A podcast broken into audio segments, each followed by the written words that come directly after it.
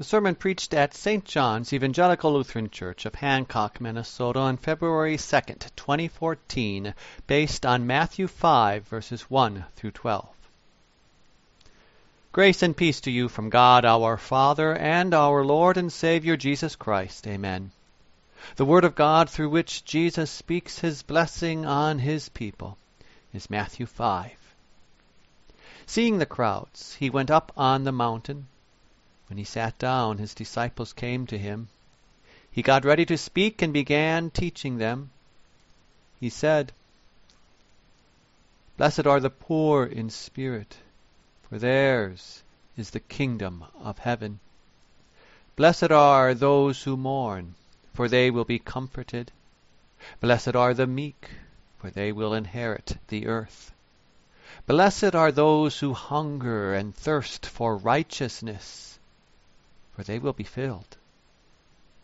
Blessed are the merciful, for they will be shown mercy. Blessed are the pure in heart, for they will see God. Blessed are the peacemakers, for they will be called children of God. Blessed are those who endure persecution because of righteousness, for theirs is the kingdom of heaven. Blessed are you when they ridicule you, persecute you, and falsely say all kinds of evil against you because of me. Rejoice and celebrate, for great is your reward in heaven. Or in the same way, they persecuted the prophets before you. This is the word of our Lord. Dear friends in Christ, fellow saints washed clean in the blood of our risen Savior. Matthew 5 through 7 is often called a Jesus Sermon on the Mount. The opening verses are some of the best known in the Bible.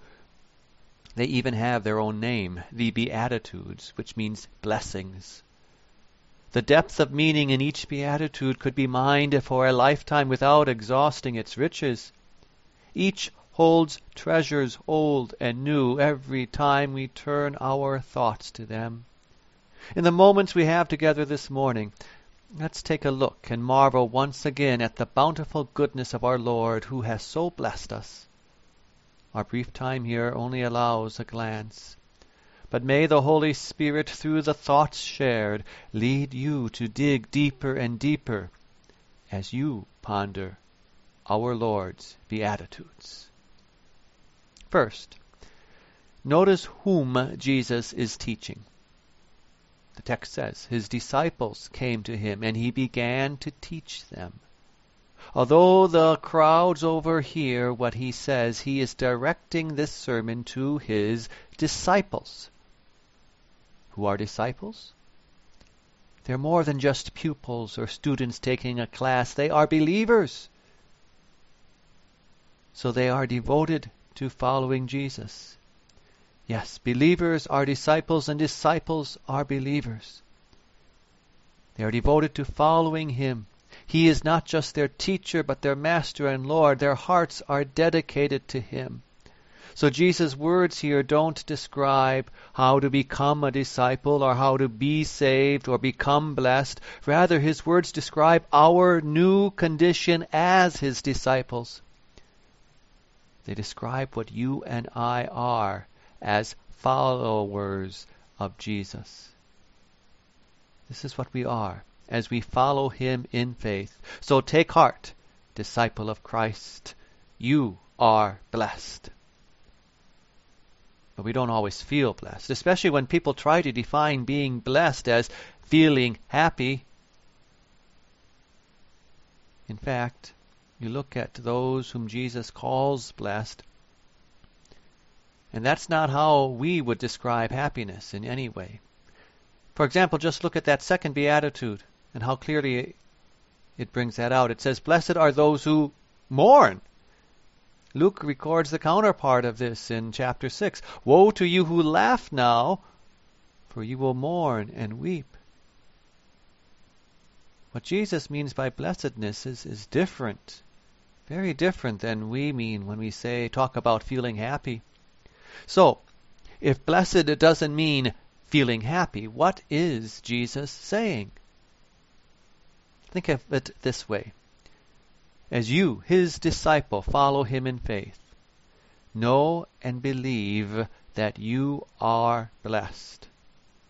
No matter what's happening inside of you or outside, you won't continually have happy feelings. You won't always have good things and pleasant experiences surrounding you. But nevertheless, you are blessed. You are under the gracious care of your Heavenly Father. You are under the merciful protection of your conquering King Jesus Christ. The Holy Spirit Himself dwells in you as His holy temple. Yes, the unmerited favor and undeserved kindness of the Almighty rests on you because of Jesus. In Jesus you are blessed. That's his decree, verdict, and proclamation. And he doesn't lie. What greater joy that brings than the passing laughter of this world. In Jesus, you are blessed. Blessed are the poor in spirit, for theirs is the kingdom of heaven, Jesus declares.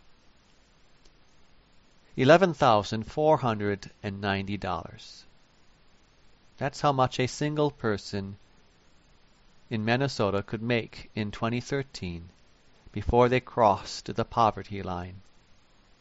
I realize it's hard to live on $11,000 when you're on your own, but that's a long way from having nothing.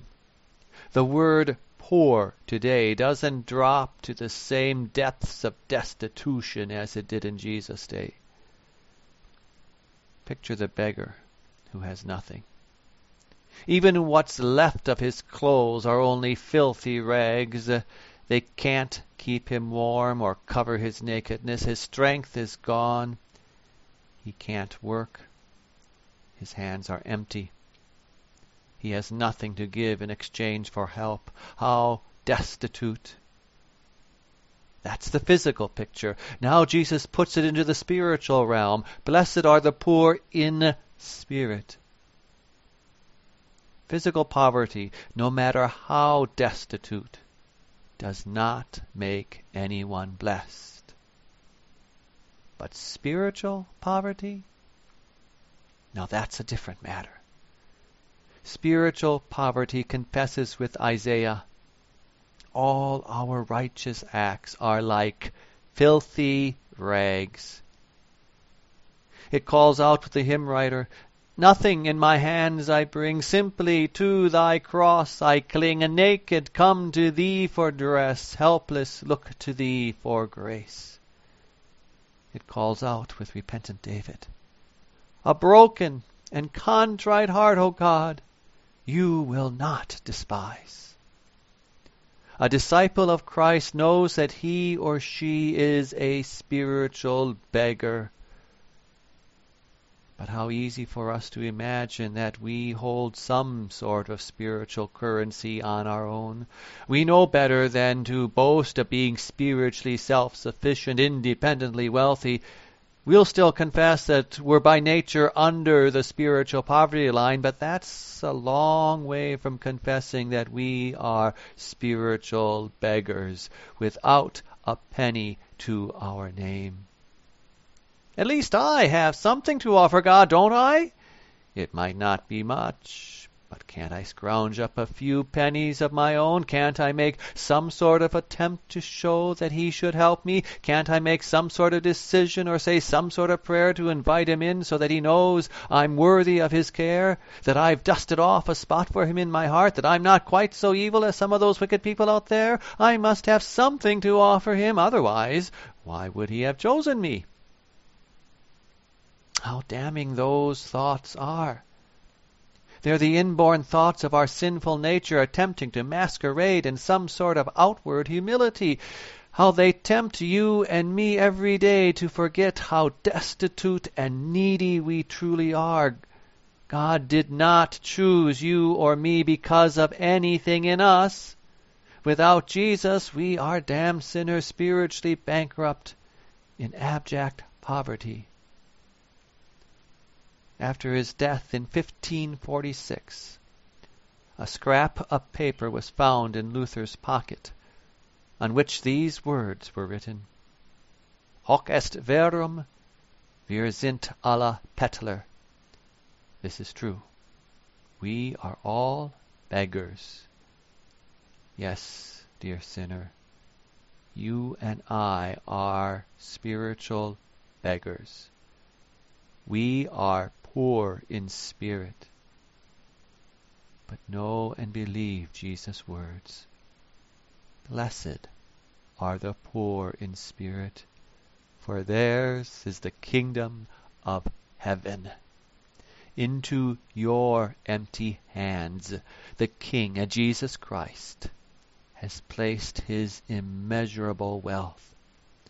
As long as you and I were clutching our own wretched imagined pennies, we had no room for his riches. But blessed are you, the poor in spirit, the spiritual beggars who confess, Nothing in my hands I bring. The riches of Christ are not just waiting for you some day in heaven. Jesus says, For theirs is the kingdom of heaven right now. Through Jesus, the riches of God are yours right now. God the Son took your poverty, your sin, your guilt, your debt. He became poor to make you rich, rich in God's grace, rich in God's mercy, rich in God's love, rich in God's forgiveness. Christ the King reigns in your heart. The kingdom of heaven is yours. How blessed you are. This helps us as we move on to the second beatitude. Mourning not only includes our grief at a time of loss, but also our mourning over our sinfulness as we realize our spiritual poverty more and more. What comfort comes to our mournful hearts every time our faith grasps our Lord's words of forgiveness. I gave you my body and blood into death for you. You are forgiven. Be comforted. Go in peace. And so the meek in the third beatitude doesn't refer to insipid cowards, but rather to a confident boldness that says, My heavenly Father is taking care of me and my king is protecting me. I don't need to demand my rights or push others down to keep my spot. Rather, gentle humbleness fills my heart, even as my Saviour came not to be served, but to serve and to give his life as a ransom for many. He now reigns over all for the good of me and all his people. What's more, this earth and everything in it belongs to my Heavenly Father. I am His child and heir, reborn into His family through baptism. How blessed I am! Blessed are those who hunger and thirst for righteousness, for they will be filled. Verse 6. A little child crawls up on Daddy's lap to hear his bedtime story. He's heard it dozens of times before, but he's eager to hear it again. And even as the story fills him with comfort and restful peace, he longs to keep on hearing it. So also we hunger and thirst to hear our Saviour and to hear of the righteousness He has won for us. You know it well. But even as it fills your heart again and again, you eagerly long to hear more. How blessed we are! The next three Beatitudes remind us that the blessedness we have as disciples of Christ also shows itself in the way we treat others. To those in need, whether that's physical or spiritual need, we show mercy. We empathize with them, feeling their pain and helping as we are able. For we know the great mercy our God has blessed us with. Yes, the great mercy he has shown to us poor sinners. As we show mercy, we want our hearts free of impure motives. We don't want to be driven by guilt or fear. We don't want to be motivated by praise or hoping to feel good about ourselves. We want to do it with a pure heart that has seen a God's love in the person of Jesus Christ. Because of His grace, we have peace with God through the sacrifice of His Son. So we want not only to live in peace with others, but to be peacemakers as well, bringing the peace of Christ to others. How blessed we are to do God's work here on this earth, imitating our Heavenly Father as His sons and daughters. Finally, the conclusion to the Beatitudes makes it clear, as we said at the beginning, that the blessedness Jesus pronounces on us does not always bring happy circumstances. For when others persecute us for believing that Jesus is our righteousness, when others ridicule us and falsely say all kinds of bad things about us because of Jesus, we are blessed. In fact, we can rejoice, be glad, and celebrate. For like with the prophets of old, who were also ridiculed and persecuted, the kingdom of heaven is yours right now, and the glory of heaven awaits you who remain true in the faith. How blessed you are. Amen. The peace of God that surpasses all understanding will keep your hearts and minds in Christ Jesus. Amen.